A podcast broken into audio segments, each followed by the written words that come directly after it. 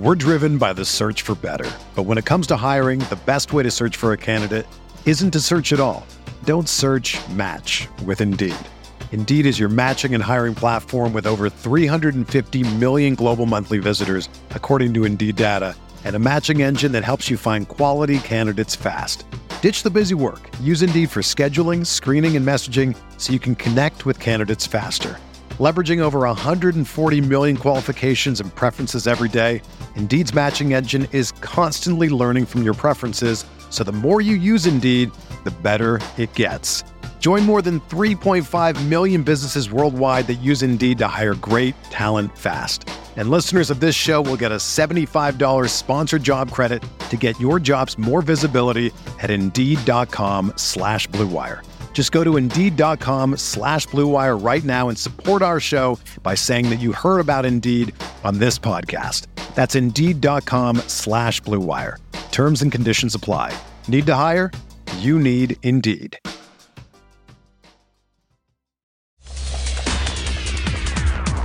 Rob Dauster here. I got Jeff Goodman with me. Hell no. John Fink. Are we still live? Field of 68 till I die. I'm sorry, man. I blacked out. Randolph Childress. DJ Khaled, you know the DJ Khaled guy? Hands thrown up and in. Goodman needs to be fired all the time. Josh Pastner. You're going to beat people straight up. You know the deal. They have no swag. They have no nothing. Terrell McNeil. From the bluest of the blue bloods to the smallest of the mid majors. This is Field of 68 after dark. Hello and welcome to the Wednesday evening edition of the Field of 68 After Dark. Rob Dauster, Terrence Oglesby, Tyler Hansbrough. I'm here with a couple of ACC legends. And yes, I call Terrence Oglesby a legend. I don't know what got into me. It must be a little bit of that brown stuff. We're live on Sirius XM channel 84. Uh, we're streaming over on Stadium. Of course, we are live on YouTube and X. Make sure to jump in the chat, ask us some questions, fire away. We are here for the next hour. We got to talk about the Fighting Illini, who blew, uh, I think it was a nine point lead with two and a half minutes left to lose at Penn State. That more or less put the dagger in their Big Ten title hopes. We're going to break down this Kentucky game whenever that goes final, and we have to talk about Duke. Guys, you are ACC guys. Duke might officially be back. They might officially be awesome again. But before we do all of that, the game of the night took place down in Tuscaloosa in Coleman Coliseum. I was there on Saturday. I didn't see a game anywhere as good as the game that we saw tonight. Alabama 98, Florida 93 in overtime. Alabama was down by as many as nine points in the second half, uh, but they found a way to get it going. They found a way to get a win. They got it to the extra period, and they won by five. T.O., I'm going to start with you on, on, this one. Um, Aaron Estrada, 20 points, eight boards, eight assists. Mark Sears, 17 points, seven rebounds, eight assists. Grant Nelson, 22.6 blocks. Every time I watch this Alabama team play, I get more and more impressed by the talent they have offensively. We still have the questions about the defensive end of the floor, but what about this Alabama group stands out to you the most? How, how good can this team be? Uh, their, their ability to score. But I'll say this, guys, it looked like a game I would have loved to have played in. There was no defense whatsoever. Nobody could guard the ball, and you were just hoping that a big six ten guy or seven footer, either in Grant Nelson or Micah Handlogten, was going to be able to block shots. Neither team was defending worth anything. So uh, I know it was 98 93. I know they went into overtime, but th- this was a fun game if you were an offensive player. And let's be honest, if neither team's going to defend, neither team's going to go that far in the tournament because the basket has a lid on it at times in the NCAA tournament. You got to find other ways to win, and I'm not sure that either team really can. That, that that's kind of a, a scary thing for me. Uh, they both teams have talent. Both teams can put up 110 on a given night, uh, but it's a matter of are you able to get stops. But I, I, what I will say, really impressed by what what Florida is able to do uh, so quickly because I, look, they finally they they they got their they, they got their players right. They picked the right guys. I think Micah Handlogten has been terrific. Three three shots and it ends up with 13 boards, altered many more than the three blocks that he had. Uh, it's a talented bunch of guys. And Tyrese Samuel, we talked about him for a couple of years. When he was at Seton Hall, I was like, man, that kid's talented. Well, he just continues to prove that. They're good. Uh, it's a tough place to play at Alabama. And, uh, you know, you lose on the road in the SEC. I, I hate to even say it like that because that sounds like coach speak, but – that's the truth. It's tough to win on the road. It's hard to win. Do we have Matt McCall on here tonight, or is this Terrence Oglesby? Tyler, what do you make of Alabama's performance, and where do they? I mean, look, they're in first place in the SEC right now. Where do you? Is that deserved? Are they the best team in that league? Uh, you know, I I don't really believe in Alabama. Uh, are they the best team? Maybe right now, but do they have the most potential? I don't think so. Uh, but to me, when I watch the game, I, I do. You know, I've criticized Alabama uh, when they lost at Auburn because I felt like they just kind of out controlled physicality and the rebounding. Uh, but tonight, when I look at the game, uh, they out rebounded Florida by ten, and also they had more points in the paint. I think uh, you know they had they outscored them in the paint by 16 points. So to me, it looked like Alabama played a lot more aggressive and really took it to Florida and got a lot of things out in transition and inside, which is uh, crucial. But to T.O.'s point, you've got to be able to play defense to really win. And uh, ugly games, you're going to have them in the tournament. You got to be able to rely on your defense and your rebounding come tournament time. Uh, so that's where I'd have a little, uh, you know, suspicions with Alabama on that. Guys, uh, I'm not. I'm not really uh, a great better. I think you can tell by uh, the number of pick of the days that I've had lose consecutively. I think we're at about six straight losses on our BetMGM special. It's great for our sponsor. BetMGM is such a big fan of me because I keep telling people how to lose money to them. Um, I think the easiest. Yeah, Fade Dauster. I think the easiest bet I ever could have won is that T.O. would have loved a game where everybody got up and down, shot up a bunch of threes, and nobody played any defense. And that Tyler Hansbrough does not like the team in Alabama that doesn't have a Haas on the block that you could throw the ball into. That was the uh, the most obvious pick that I think anybody could have ever made. Here's my thing with Alabama. I, I feel like, and T.O., correct me if I'm wrong here, we're not talking enough about Mark Sears we, we, we talk about Jamal Shead and how good he was on Monday. Tristan Newton was awesome um, last night in the loss to Creighton. Tyler Kolek uh, has 18 assists tonight, and there's still time left in that game at DePaul. So I don't know if it counts if it's at DePaul, but it's at DePaul. Um, we've seen some of these other point guards, like Isaiah Stevens is playing right now on CBS Sports Network against uh, New Mexico. Where does Mark Sears fall into that conversation for you? Because I do feel like after seeing him in person on Saturday, there's so much Jalen Brunson in his game, and he's not quite at that level. But the way that he can absorb contact, the way he gets to his left hand, the way he finishes around the basket, I I really really like that dude's game. Yeah, he impacts the game on so many levels. I mean, anytime eh, like let's be honest, like the Alabama offense is geared for playmakers like him, so that's certainly going to help things. But uh, I would put him in the top ten as far as point guards in the country right now, and there's a lot of really good point guards. So we, we kind of underestimated that group coming in. Uh, but Mark Sears is in there. Isaiah Stevens is in there. Uh, there's several around the country. It's just a matter of finding kind of what that order is. But uh, he, he's a he, he's a terrific player. And here's the crazy thing: the fact that he was hooping at Ohio and then comes down to Alabama, like you want to talk about being able to identify talent. How about Boals at Ohio before anybody figured it out, and then has a good year, comes down to Alabama and continues to be good. Uh, it, it's just guys, let's be honest. It, it, comes back to their defense, and if they had even more shot making, they were getting open looks consistently. If they had even more shot making, they might have scored 140. Like a lot of easy looks, a lot of easy looks. But happy to see that you know he's able to impact the game so much. Uh, that Grant Nelson at nine of 14 from the field, six blocks, eight boards. He's also a huge impact guy. But uh, Mark Sears, we, we've kind of known that. I, I, feel like that's one of the things about him. We almost know too much about him, if that makes sense. Like we know he's really good. Mm-hmm. Yeah, think about how good that Ohio team was that had uh that had Mark Sears on it because he wasn't even the starting point guard. Jason Preston was. You guys remember Jason Preston, second round pick, upset Virginia in the first round of the 2021 NCAA tournament. Um, all right, last thing I want to get to on Florida is um, they started out the the SEC season one and three. Um, as of January 16th, they were 11 and six overall. They've won seven out of nine, but those two losses at Texas A&M in a game where they blew an 11 point lead and lost by one, and at Alabama, a game where they blew a nine point second half lead and lost by five in overtime. They're basically two possessions away. And I know it's not how it works, but just kind of go along with me, Tyler. They're two possessions away from being on a nine game winning streak and sitting here at 10 and 3 in the SEC. I got a feeling this is going to be a team that is going to be underseeded when you get to March and a team that we're going to want to keep an eye on because I feel like they have a chance to be able to make a run. When you can score the way they could score, if they get it going, they can play with anybody.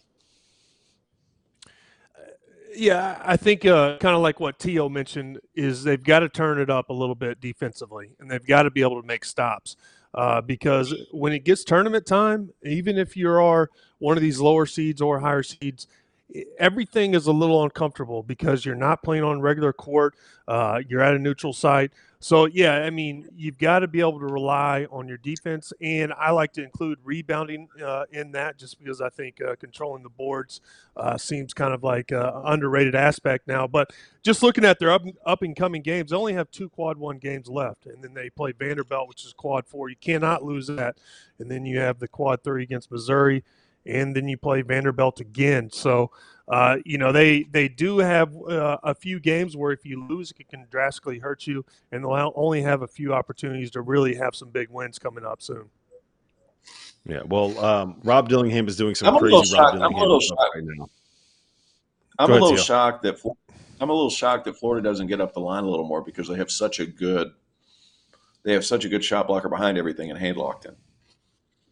If that makes sense, like they don't steal the basketball. Mm-hmm. Non-steal percentage five point seven percent, good for 359th in college basketball. Like I understand that you, know they're, wanting to contest threes or leave people there. They, they don't even come close to getting steals. So I understand playing the percentages, this, that, and a third. But you you know when you have an elite protector like that, that's pretty. It, I- I'm kind of kind of curious why you wouldn't do that more. I'll ask Todd next just- time I see him. But Yeah, I, I think it's the if you look at their guards, Walter Clayton and Zyon Pullin, it's not like you have the longest, most most athletic dudes um, in that backcourt. So maybe that has something to do with it. But uh, yeah, that's a good point. All right, we got to pivot. We got to talk about Illinois. We got to get to this. Um, I hope our producer Trevor Valise is not tuned in right now because this is not the kind of thing that he's going to want to hear. Tyler, I know you are such a big fan of the Illini and their fans. They blow a nine point lead with two minutes and thirty seconds left. They lose on the road. Coleman Hawkins, who is my guy. I love this guy's trolling ability. He is elite when it comes to the internet. He is maybe not elite when it comes to uh, some of the consistency and, and, and decision making um, in crunch time. Missed two free throws that could have put them up by four with 18 seconds left, uh, and then fouls a three point shooter um, with four seconds left on the clock. Uh, he steps to the line. I believe it was Zach Hicks, knocks down all three of them, and uh, Penn State goes on and beats Illinois 90 to 89. It's a, this is a red flag. When you get 35 out of Terrence Shannon and you lose on the road to a Penn State team that is still under 500 without their leading scorer who was just booted off the team, Tyler, that doesn't seem like a good sign to me. Yeah, and so basically, this game kind of comes down to what I've been saying all along, and it comes down to being disciplined and be able to execute under pressure and when things get tight. Uh, this is why I've said all along that I haven't been a true believer in Illinois, and I did say that I think Illinois has the capability to go on a run with Terrence Shannon. When he left the team, I said there's no way this team could really, you know, has a shot to do anything, you know, without him. But, you know, I, I do like Coleman Hawkins and Terrence Shannon just because I think uh, Shannon has the ability to kind of go off and he is a great guard. And Coleman Hawkins is definitely talented and can do a lot of different things.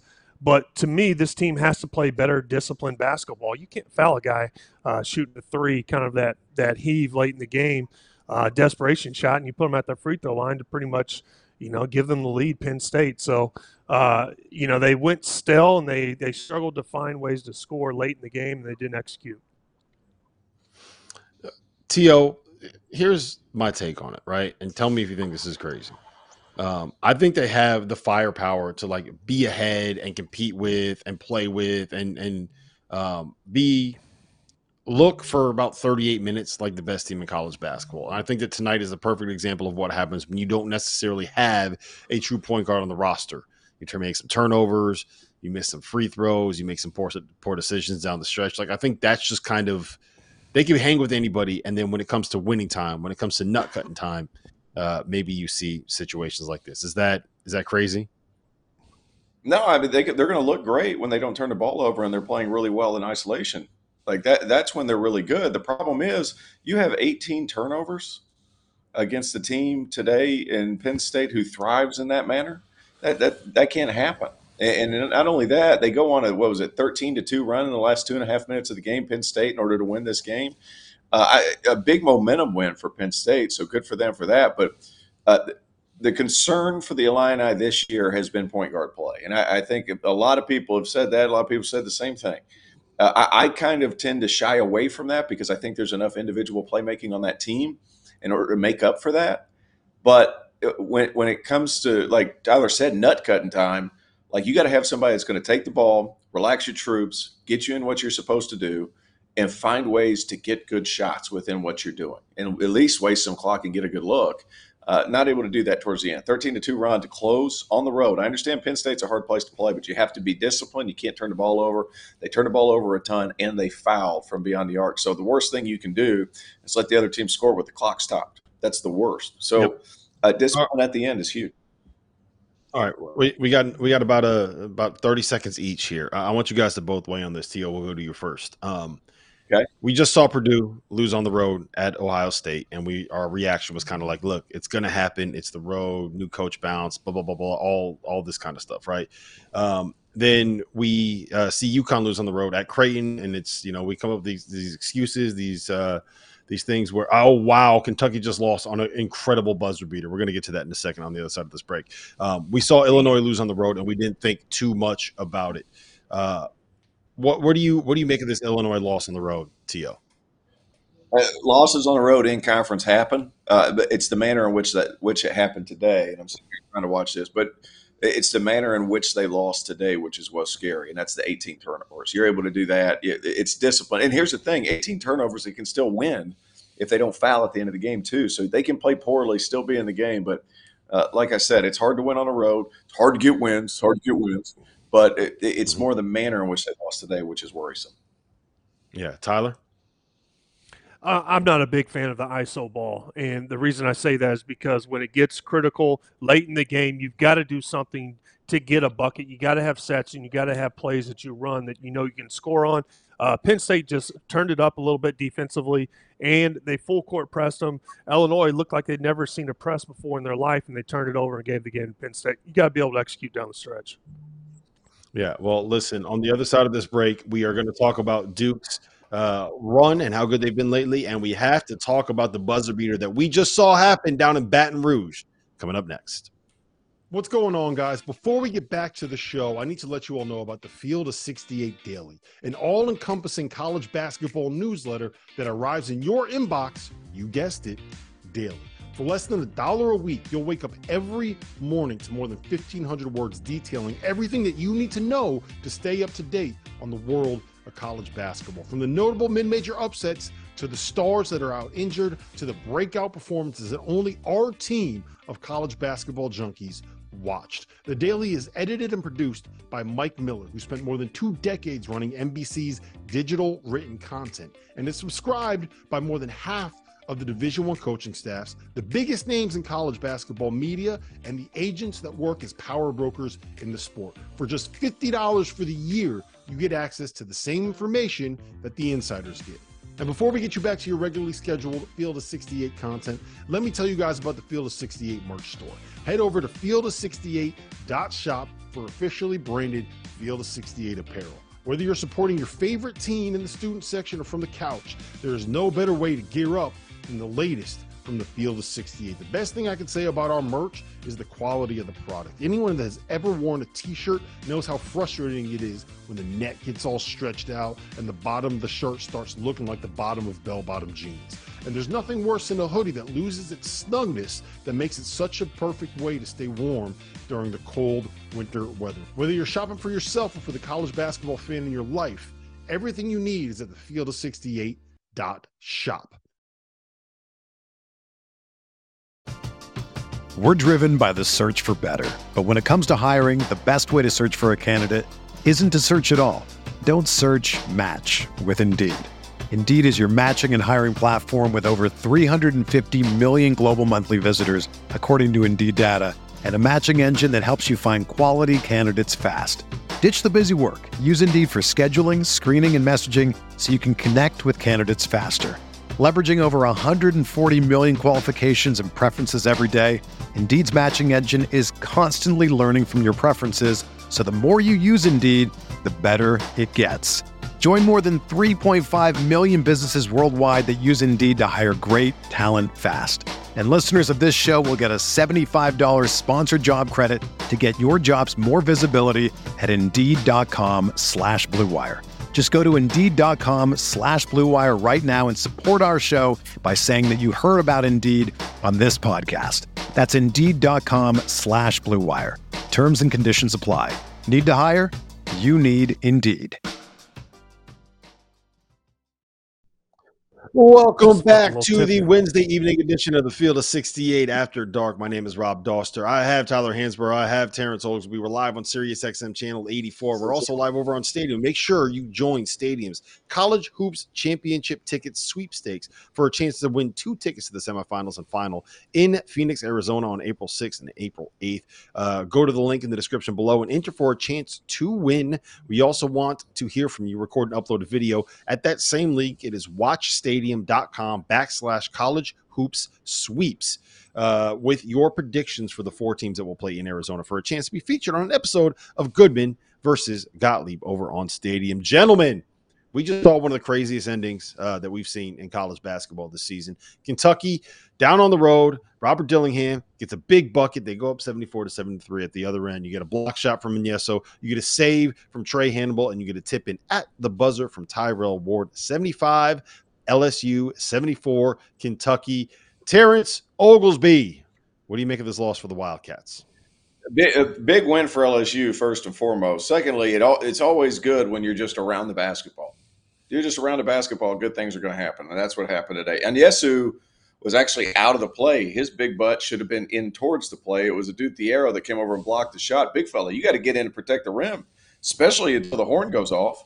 Like that's one that you can't have. Um, that uh, obviously that the game doesn't come down to one possession. It's not all his fault, but that's tough. You have to play till the buzzer, and you have to. If you're the big, you at least got to get around the rim just in case something like this happens. But big win for Coach McMahon. Happy for him. Those guys have gotten out to a mediocre start. Um, LSU 14 and 12, 6 and 7. As many teams from the SEC as are on the bubble, we might as well put them on the bubble too. Why not?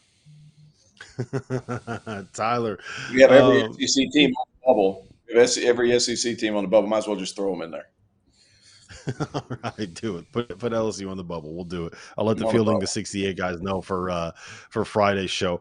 Um can, prior to the second half tonight, uh, Kentucky gave up 48 points in the second half. All of those defensive issues that we had seen um, for the majority of the season, uh, after spending five halves of basketball holding opponents to under 34 points against Ole Miss, against Auburn and in the first half against LSU, 48 points in the second half for the Tigers. Um, I think I don't even know how to ask this. We ask this question every time. Where do you stand on Kentucky? Where do you stand on their defense? If this is going to keep being a, a thing, how often are we going to have to have this conversation before something gets fixed?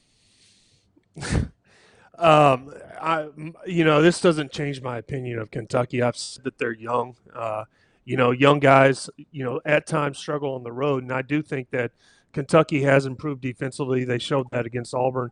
Uh, but you know, I'm with T on the T on this. If you're a big guy, you've got to protect the rim around that time. Uh, that's a crucial play. But I, you know, I've always said that the ceiling for Kentucky is high. They're going to lose on the road, and uh, you know, like a lot of other teams, they're going to have to bring it defensively. They're going to have to make a commitment uh, to being consistent defensively if they want to make a deep tournament run uh, in March. Would be uh, you know what they need to stride towards, and they've shown signs of that. Uh, but um, you know, obviously, this was uh, you know, like Tio said, a good win for LSU, and it's it's a bad loss for Kentucky. Another way to put it. Yeah, it's a it's another road loss, which is a consistent theme that we've seen this season. Uh, four ranked teams going into an opposing team's building and uh, taking a loss. And, and you know, I, I, will say this, guys. You know, I, I do think that it is fair to say that as a team is trying to find a way to improve something as poor as what Kentucky's defense was earlier in the year, um, that it is Can a very what's happening to DJ Wagner. Like, what's going on with DJ Wagner? Why is he still starting? Why is that pressure still there? Why does Cal have him in the starting lineup? 0 for 5, 0 for 2. Like, at what point um, is it like, hey, we're going to this bullet and we're going to let Reed start or we're going to let – you know, Dillingham start? Dillingham was terrific tonight. And here's the thing: I'm not. Atta- hey, Cal, we're not attacking your players. We're attacking your decision to keep starting certain players. We're not attacking him. Like, like that's the thing. Like it's your responsibility to put your guys in the best position to have success. And DJ Wagner, his best position to have success is off the bench. We're not attacking DJ. We're attacking you with that decision making. So like that that to me, like I I look, I, I'm a, I'm a Cal, I'm a Cal fan, kinda. Like I've been critical of him before. I, I, just get over this notion of, hey, don't attack my players, attack me. Okay, fine. Well, we, we can do that if you want us to, because you're still starting DJ Wagner, who obviously would be better suited to see the flow of the game before just starting out and really having a hard go of it. And I and maybe it's time to bring him off the bench because he he might feel better about where he's at. You play Reed, Reed Sheppard, who again had five steals, played his role, two assists, two boards, seven points, get you in your offense, does a lot of good things. Maybe try something different uh, as far as that's concerned. I, I love that they're defending at a high level. I think that's really the key to what they're going to do. But you have to find somebody else uh, to at least generate some sort of offense at the guard spot besides Antonio Reeves because uh, DJ can be a lightning rod off the bench at this point, play really good defense and and maybe find his offense through a little bit more sporadic minutes. So there's that. I'm just confused at why he's still in the starting lineup. No, I, I, look, you're you're right, and this is definitely a conversation that people have been having about Kentucky. I don't think the issue is necessarily DJ Wagner starting as no, much as it is why Justin Edwards, otherwise why Justin Edwards is still in the starting lineup. Like I don't. I think you need to find a way to get Reed Sheppard into that starting lineup. It's one of those two has to come off the bench in place of Reed Sheppard. And if it was me, I would probably have it be Justin Edwards that was coming off the bench. Um, to, I, I, just like Reed Sheppard more as like the secondary point guard, even if DJ Wagner is out there and he's not playing his best. And I also like Dillingham coming off the bench because he is so um, he can run so hot and cold. Right, I like him as the instant offense. Okay, we feel like we settled into this game. It's eight to eight at the under uh, at the under 16 timeout, and you bring Dilly in, and all of a sudden he rips off 10 in a row in like two minutes. Right, I just love the idea of him yeah as a sixth man. I think he kind of is built for that role. But uh, Reed Sheppard not starting makes absolutely no sense to me. Um.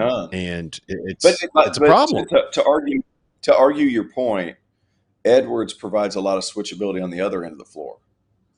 So, like, I understand the value of keeping him in there. Like DJ, I just feel like if he comes in, I, I don't know how many minutes he played today, but if he comes in and like you know, plays 15 to 18 minutes and he just goes full throttle, gives 100% everything, picks up full court.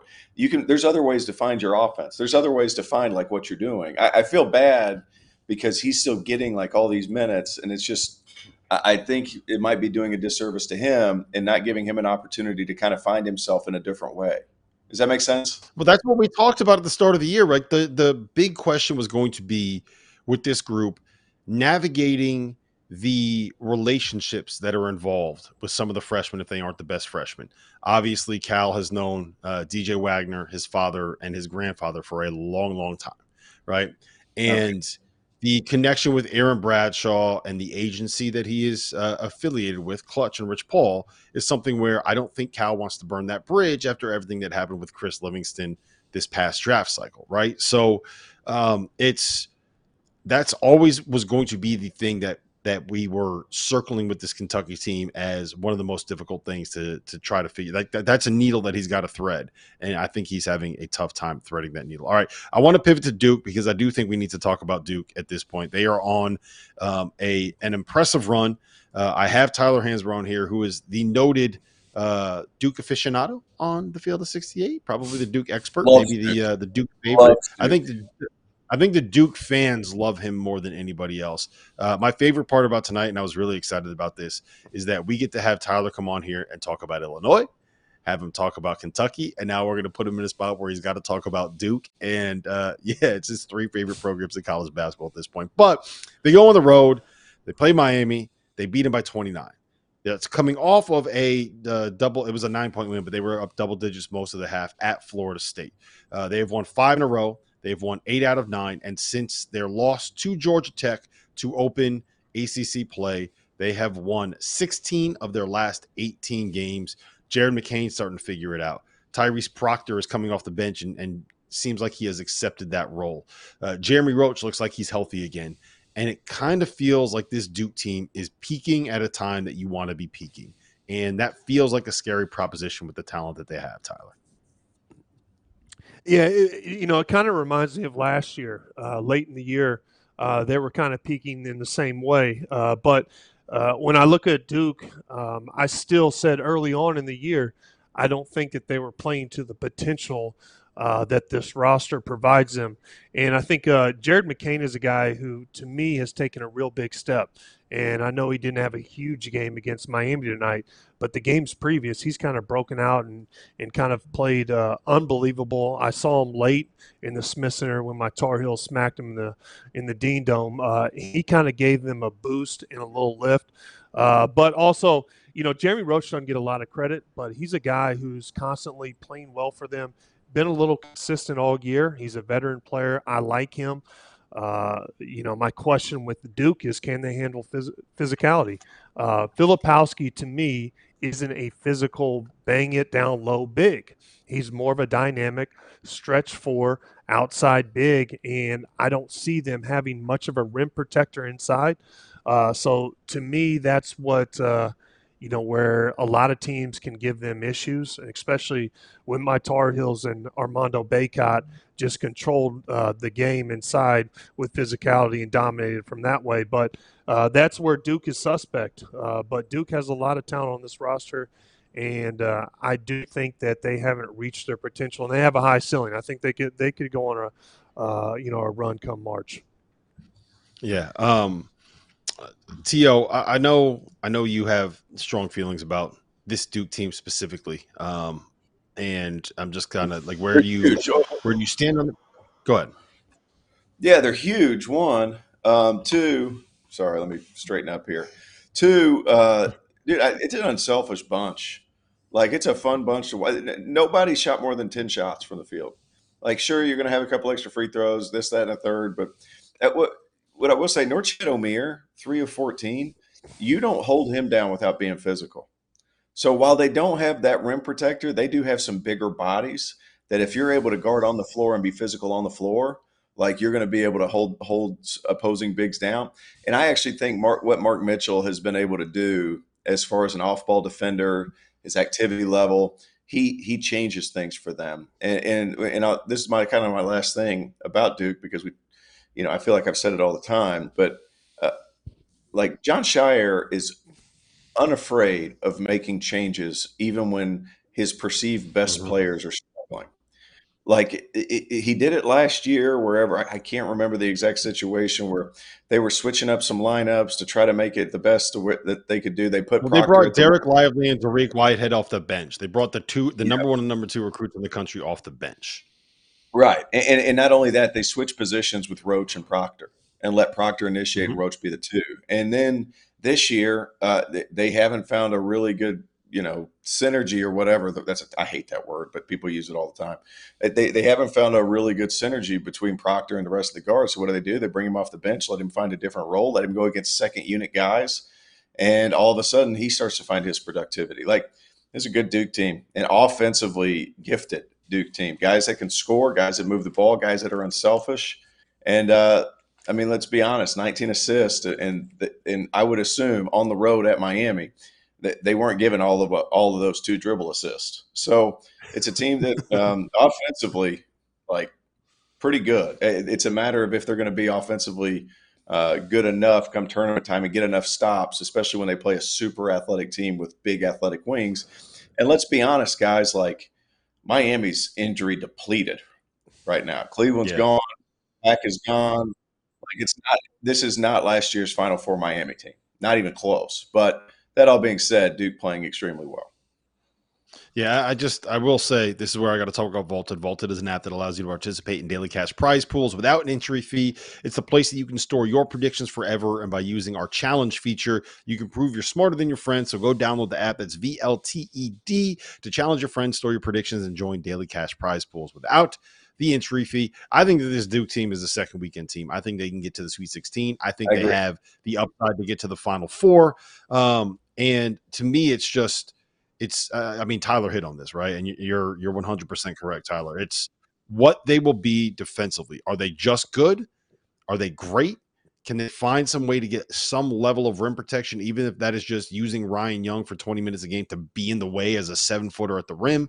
Um, is it Mark Mitchell that can kind of turn into that junkyard dog, Jaren Jackson ish guy like that? Because um, I don't think Filipowski's the, the defender. I don't think Jared McCain's a guy that you're really going to be worried about defensively.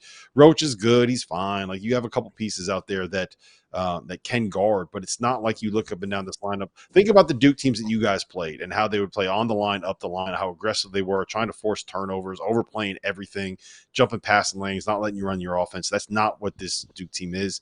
Part of it is no rim protection, but um, it is what it is. I like what this team's ceiling can be and where they can get to uh, this season. Listen, we got to get to a break.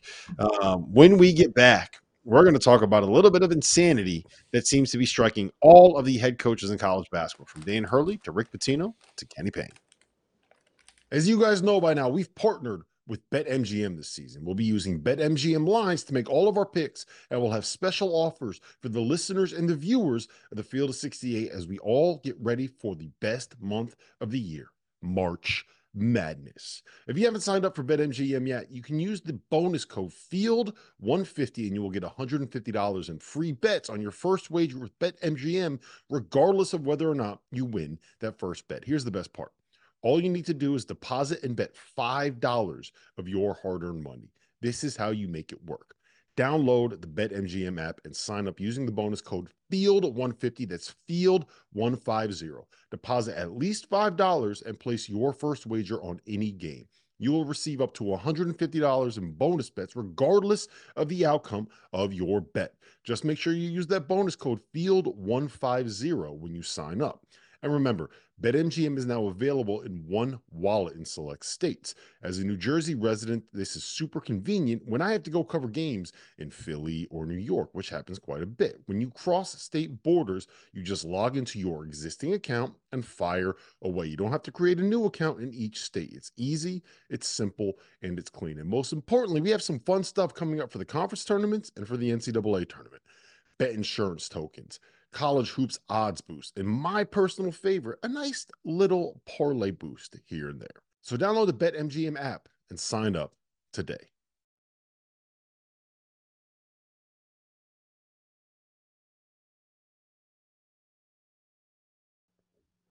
Welcome back to the field of 68 after dark. Rob Dauster, Tyler Hansbrough, Terrence Oglesby. We're live, Sirius XM, channel 84. We are streaming over on Stadium. Go download that brand new Stadium app. You can interact with us, jump in the chat, and fire away questions. That'll happen on the last call. That's coming up in about 30 minutes. Uh, I want to get to a conversation about some some stuff that's going on in the coaching ranks right now. We're going to talk about Kenny Payne here in a minute. We're going to talk about Mike Woodson, who got drubbed at home by Nebraska, a team that can't do anything on the road this year. Uh, and we definitely have to talk about Dan Hurley trying to knock out or threatening to knock out a Creighton fan uh, after getting 20 pieced on the road uh, in Omaha. But I want to start with Rick Pitino. We all saw what he said um, the other night, where I think it was an emotional reaction, but uh, he definitely went and kind of crossed the line a little bit and said like he doesn't have anyone that can guard certain ways. He called it the most unenjoyable experience of his life coaching this team. And uh, I, if you know anything about, man, hey, that's a man who's lived. Yeah, he's lived the last 15 years. He's had some unenjoyable and frankly, probably some enjoyable experiences that he maybe regrets. So uh, this is what he had to say tonight. Quote, my family and my players, outside of breathing air, they're the most important thing in my life. That's why I'm still coaching today.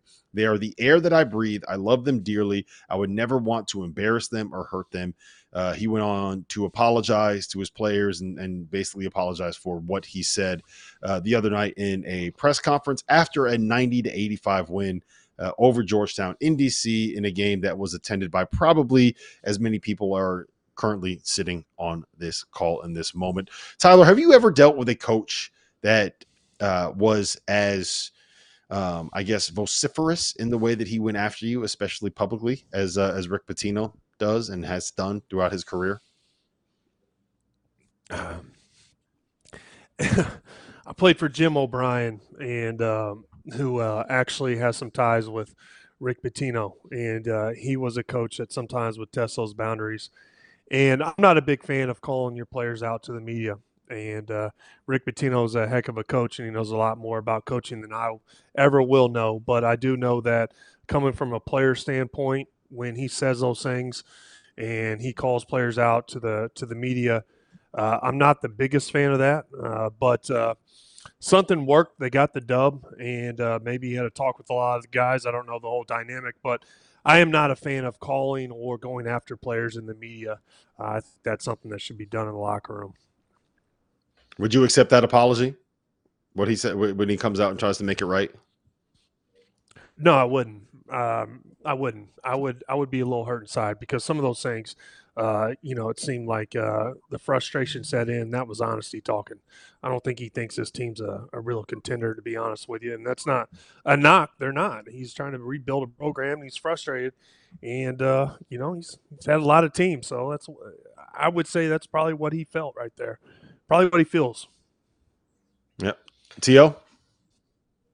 Ricky Pete thought it was going to be sweet walking in that Big East now. That Big East is not sweet. That is a hard league. It's a tough league. And it's a team, it's a league that has enough old guys to slow down your tempo and not turn it over. Like that, like it's not it's not an easy league to coach in. Like it, a lot of different styles, a lot of different things. Uh, hey, look, as far as the transfer portal, he got who he wanted. But did you see? Have you seen how, how all the guys that left how they're doing? Like not terrible. Mm-hmm. And the fact of the matter is, is what Mike Anderson had. The fact that he wasn't able to win is crazy. If Pitino had that roster that he let go, we'd be talking a different. We'd be talking to a different tune right now. But can we just roll uh, through that real quick? This is this is what was yeah, on the roster last year. Posh Alexander, who is uh, starting and starring and having a big impact on a Butler team that looks like they're going to make Starring. the tournament. Dylan Addae-Wusu, yeah. who is starting and starring and is a really good player for a Seton Hall team that is currently sitting tied for third place in the Big East. AJ Storr, who's having like an all Big Ten caliber season for Wisconsin. He changed that Wisconsin team. He is the best player in that program. David Jones, who about a month ago was an All American for uh, Memphis. Now, Memphis has kind of uh, fallen off of a cliff, but it is what it is. O'Mar Stanley has been a great big guy out at, at uh, Boise State in the Mountain West, which is, by the way, a conference that's going to probably get six teams in the NCAA tournament. So uh, it hasn't been the best for um, uh, for St. John's alums. Uh, you're saying five? No, it's six. And here's what's going to happen. I hope so. UNLV UNLV's going to I, at home in the Thomas Mack Center. They're getting seven. Seven. There's a seven there. I got a pinky. I, I think I, I, I, would love for six. I would love for six, but I think five is more realistic. Anyway, back to St. John's. Well, Sorry. you're just a hater. Um, I, I, do want to talk about Dan Hurley too, because I think everybody has seen this clip by now. Where uh, after the loss at Creighton, he's walking off the floor. A fan says something to him. He looks back at the fan. Uh, he kind of you know, says something like, if you come on this floor and then what you hear is, I will knock you out. Uh, is that crossing the line for a coach that threatened to knock out a student, T.O.? No, it's not crossing the line. You know why? Me and Tyler have heard a lot worse stuff than that. A lot worse. so the one time that a coach says he's going to knock somebody out, you got to let the guys come down there and duke it out, see who wins. I guarantee you, Danny's getting a piece of whoever's ass he was talking to. Like if you're going to talk slick to Dan Hurley, come on down there and get your ass whooped. That's all I'm saying about that. Like you can say anything you want, but the second that Dan Hurley says he's going to whoop somebody, he's in trouble. Mm. You guys need to grow up. You need to grow up. I promise what you were saying is worse than that. I promise. Tyler, you agree? Tyler, what's, Tyler, what's the worst thing that anybody's ever said to you? What's the worst thing that you can repeat? I can't even think uh, the worst thing. I can't even come up uh, with it off the top of my head. And, and honestly, To I've, I've blocked a lot of things out. You know, luckily, uh, yeah. You know, later on, I was just like, I'm gonna block, start figuring out how I can block things out. But I will say, this whole Dan Hurley situation, this is absolutely nothing. I'll knock you out. It's that nothing. is nothing. If and, and and you know, here's the thing: is I had no problem if that kid would have came down there and Hurley would have whooped his ass. Uh, I don't think there's enough of that going on in society. If you're going to run your mouth and just expect no one to take it from you, then there's something wrong. That's too soft. And uh, so for me, I gained a lot of respect from Hurley like this. Uh, the fact that we have to talk about it and actually is this crossing line? Absolutely, it's not. well, Look, all, all I'll say is that when you're the coach of the number one team in the country, like you probably shouldn't be caught doing that on camera. Like that's not the best look in the world. Uh-uh. But I also do think that when you are uh, part of the reason why Dan Hurley is as good as he is is because uh, he is an absolute lunatic. Um, uh, competitive to a fault, and uh, when you catch him after an ass whooping like he took, and you say the wrong thing to him, yeah, he's he's probably going to react, and that's why he is who he is, and that's why he's as successful as he is, and uh, you got to have to live with it if you are uh, you can. As long as he's not jumping the the the, the barrier and going after a kid in the stands, like I think, I think we're all right. He's just Now, let him pick- let him pick one doing. out. Hey, hey, let him pick one out. if somebody's like watching and they see somebody say something slick, be like, hey, let let Dan be like, hey, I'm gonna go get that one. Bring him. I'm gonna whoop him in the tunnel. Yeah. All right. Look, I want to. We got about two minutes here, and I'm going to make sure that we. we yeah, I know. Look, we don't. We don't need. Uh, we, we don't need to put the ideas in Dan Hurley's head. Okay, he's got. He's got enough going on in there. We don't need to put ideas in there. Uh, I do want to talk about Mike Woodson here. Uh, we'll, we'll get to probably Kenny Payne in the afters, maybe maybe here in the next segment. But they lost by 15 at home to a Nebraska team that came in 0 7 on the road. Like the whole thing about this Nebraska team is they can't beat, you don't want them in the tournament because they can't beat anybody on the road. And they come into your building, into Assembly Hall, TO, which is supposed to be one of the best home court advantages in the country, and blitz you. They were up by 20 at that. They put 51 points on you in the first half. Like what? At, at what point? I I don't think that he's anywhere near in trouble because I don't think that they're going to do that to one of their own. But at some point, you got to look at what's happening here and say, this is not working. You would think, right? You know, I, I- think you know he's got a pretty good amount of talent on that roster, but eventually you're gonna have to win something. Uh, and, and they're not patient in Bloomington, man. Like they have some inflated expectations there, uh, and compared to the rest of the league, like it's kind of a mid-tier job in the Big Ten. And I, I'm not trying to hate on Indiana because I I grew up loving Indiana. Mid but it- It's just a mid. It's a mid what mid-tier. Sorry, job? I did it again. I did it again. I did it again. I'm sorry. Mid-tire Mid-tier. job. Yeah, mid tier, mid tier. I did it again. I don't know. It's I'm tired, man. I've done three games on every coast and every time zone. Uh, so it's it's a mid tier job for the whole league, and they, they don't necessarily have the facilities that the rest has. Like it's just an okay job. Like what are your expectations? They're a little bit like NC State, Tyler, in that they won a couple national championships 50 years ago, and they still think they're supposed to be in the mix. Like they need to be like a first, they need to be like a, an NCAA tournament team, and then if they're good in the NIT and make a run to the Final Four of the NIT, like people should be happy. That's what Indiana fans should be happy with. That's where that job's at right now. Sorry to say it, guys. Sorry to say it. T.O. I mean, uh, Tyler. I'm with T. I- I'm with To on this. Uh, you know, just uh, you know, last we, a couple shows ago we were talking about Indiana, and I was laughing because I don't even remember the last time they were good.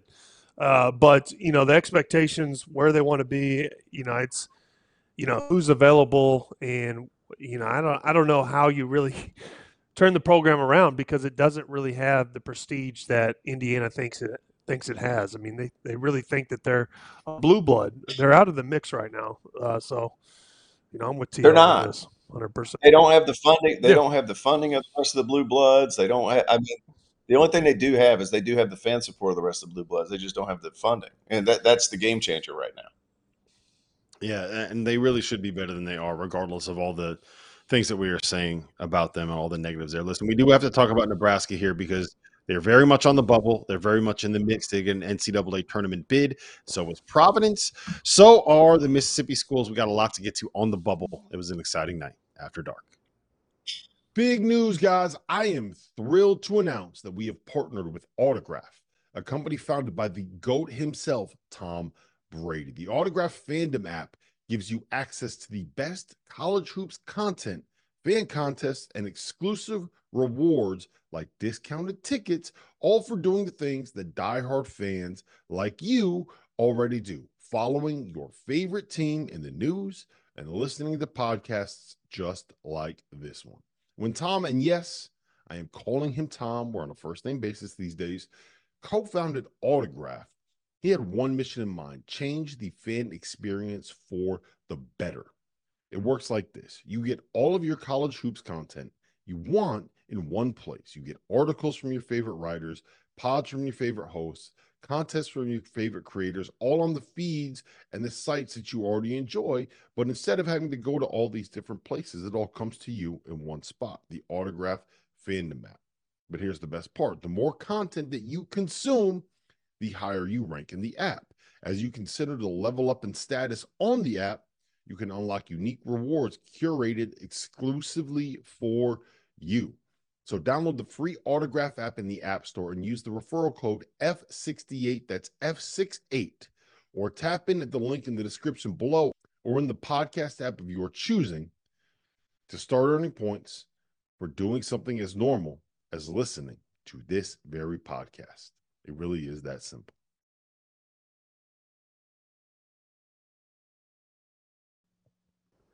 Welcome back to the Field of 68 After Dark. It is live Wednesday night, Sirius XM Channel 84. My name is Rob Dauster. I have Tyler Hansbrough with me. I have Terrence Oglesby with me. Make sure you download that all new Stadium app and interact with us during the show. Join the live chat, play interactive games, and uh, and get a chance to win certain prizes. We want to hear from you. So download that app now. Join the conversation. You can join us on Last Call on the Stadium app in exactly 12 minutes at the top of the hour. Gentlemen, let's talk about the bubble. Let's talk about Nebraska. Before we talk about what their uh, their resume looks like, I feel like if this team, I feel like this is the kind of team where if they find a way to get in, when you got a guy like Keisei Tominaga and you got some guys that can fill it up offensively, um, and you got the Wilcher kid and and, and you got the uh, I'm blanking on his name. Who's the big European kid they got? Um, I'll think of it in a second. Mast. They, they, yeah, Rienk Mast. There you go they can really get it going offensively. I feel like this is a team that could be dangerous if they end up as like, let's just say that they're a, an 11 or a 12 seed. I don't think you want to see this team. No, they're good. Plus, they have that lightning rod. Uh, get, what is it? How do you pronounce it? Kaisai, KC, Kisei, Kaisai. Easy Tominaga. Keezy, my main man, Keezy, uh, who I was hating on last summer, but I was hating on it for the right reason. He needed to come back to school. I did. I, I hated on him out of love. It's kind of like I hate on my kids out of love. When my son needs help, I hate on him a little bit. Lesson learned. He, he, gets better. Tominaga got better, and he's a lightning rod, and he can score. Here, here's the thing. I, I'm happy uh, for those guys. I, Fred Hoiberg's had a hard time kind of getting that thing going. He now has the right blend of players. Uh, Mast is a really nice player, really, really nice player. Uh, and and it, so much of it, guys, you know, Hoiberg was the guy at Iowa State who jumped in the portal before the portal was the portal, if that makes sense. Like he was Mhm. taking the cream of the crop, uh, you know, out of the transfer market and uh, making them play together really well. But but kind of the the problem with that sometimes it can go awry simply because you know personalities don't mesh or you get too much of one thing and not the other thing and there's not a good mix. Like i get too much offense not enough defense too much defense not enough scoring. Like it's a guessing game year to year and now he has the right blend of guys. I, I feel like they could certainly uh, i feel like they could certainly make the ncaa tournament. John fanta picked him to make the tournament i want to say in november or october. I think Fanta picks them to to make the Final Four with New Mexico. That's going to be his national title game. Nebraska uh, and New Mexico. The other one that's really interesting, Tyler, is we saw, um, yeah, we saw we saw uh, Chris Beard and Ole Miss get a, um, I'm sorry, Chris Beard and Ole Miss lose at Mississippi State tonight, and both of those teams are in a position where they're kind of right there on the cut line, right? Ole Miss is uh, one of the teams that we have in a playing game on the fielding the 68 bracket. Mississippi State is a nine seed right now. I want to talk about Ole Miss for a second because this is a group that uh, has kind of done the thing that TO loves to rail against and not schedule anybody in the non-conference and then go out and win a couple games in league play at home, and all of a sudden everyone thinks that they're really, really, really damn good. Um, what do you make of Ole Miss? What do you make of Chris Beard uh, with this program? And um, if you are 19 and 7 but you're 6 and 7 in the SEC and you have a non-conference uh, schedule that ranks um, outside the top 300 should you be allowed in the tournament then if you're not going to play anybody i kind of feel like that's a that's a non-starter for me Uh, for, for me Yeah. like you look at that team oh sorry tyler i, I thought you said No, team, no, so go I'm ahead, let T- T.O. I'll, I'll, I'll piggyback No, off wait, you. Uh, I'm I- I'm weirding the tees. You got to be more specific with your tees, Dauster. Come on, host. Come on, host. What are we doing? Uh, anyway, they've lost four out of their last five. Uh, the, I'm a fan of Ole Miss. Like I, I, I'm a big Matthew Murrell guy. I think he's really good, and I think him playing for Chris Beard uh, is awesome. I think it's worked out really well in his favor. It's a team that shoots the three really well. They shoot 38%, 13th in the country. That's pretty good. Uh, I, I, am shocked that they're not better defensively, quite frankly.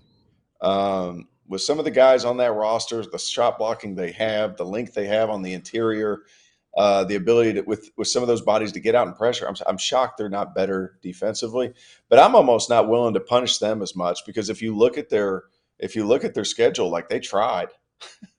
if nothing else, they tried. It's just such a crapshoot when it comes to scheduling. Sometimes, like unless it's just blatantly intentional, like some of these other teams that how do they try? How NC State NC State made the tournament last year, brought in a bunch of people, and you schedule that game right after they make the tournament. So you're assuming they'll make the tournament again. Memphis started out great this season, and then they floundered. They have talent. They're old. They floundered. They got hurt. They had some guys get hurt. Uh, UCF. Everybody's talking about how good the Big Twelve is. I mean, are, do you not get credit for doing that? I mean, you can't have you can't say Big Twelve is great. Every team in the Big Twelve is the greatest team to ever play, Yo. and then not give the team that Yo. beats them credit. I'm hating right T-O. now. T.O. 100% I'm hating. 100%. Can't have one and not the T-O. other. Can't they scheduled they scheduled Temple, NC State, Memphis, UCF, and Cal, and you're out here talking about how they they tried to put together a good schedule. No, come on, man. It's a better non-conference schedule than Iowa State. They'll comment on that one. Um, yeah, full comment. No, no, no, no. You can't not do that. See, that goes. Hey, that goes back to my. You can't do one without the other.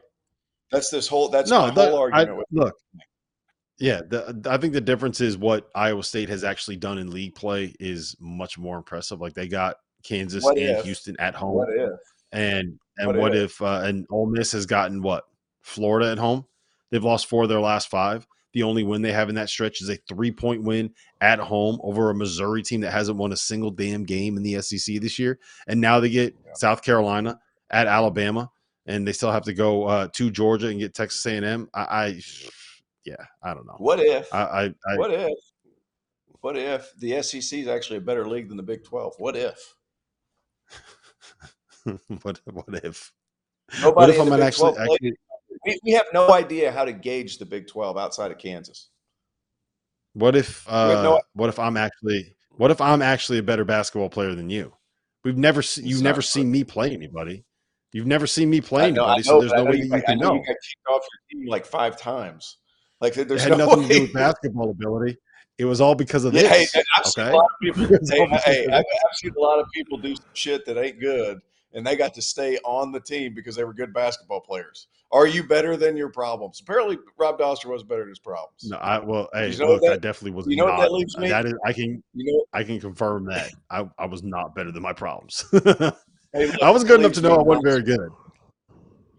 I was good enough to know how good I wasn't. Um, Tyler, I hate to do this to you since I've made you talk about all three of your favorite teams tonight, but the one guy that I do know that you are a huge fan of is Wes Miller.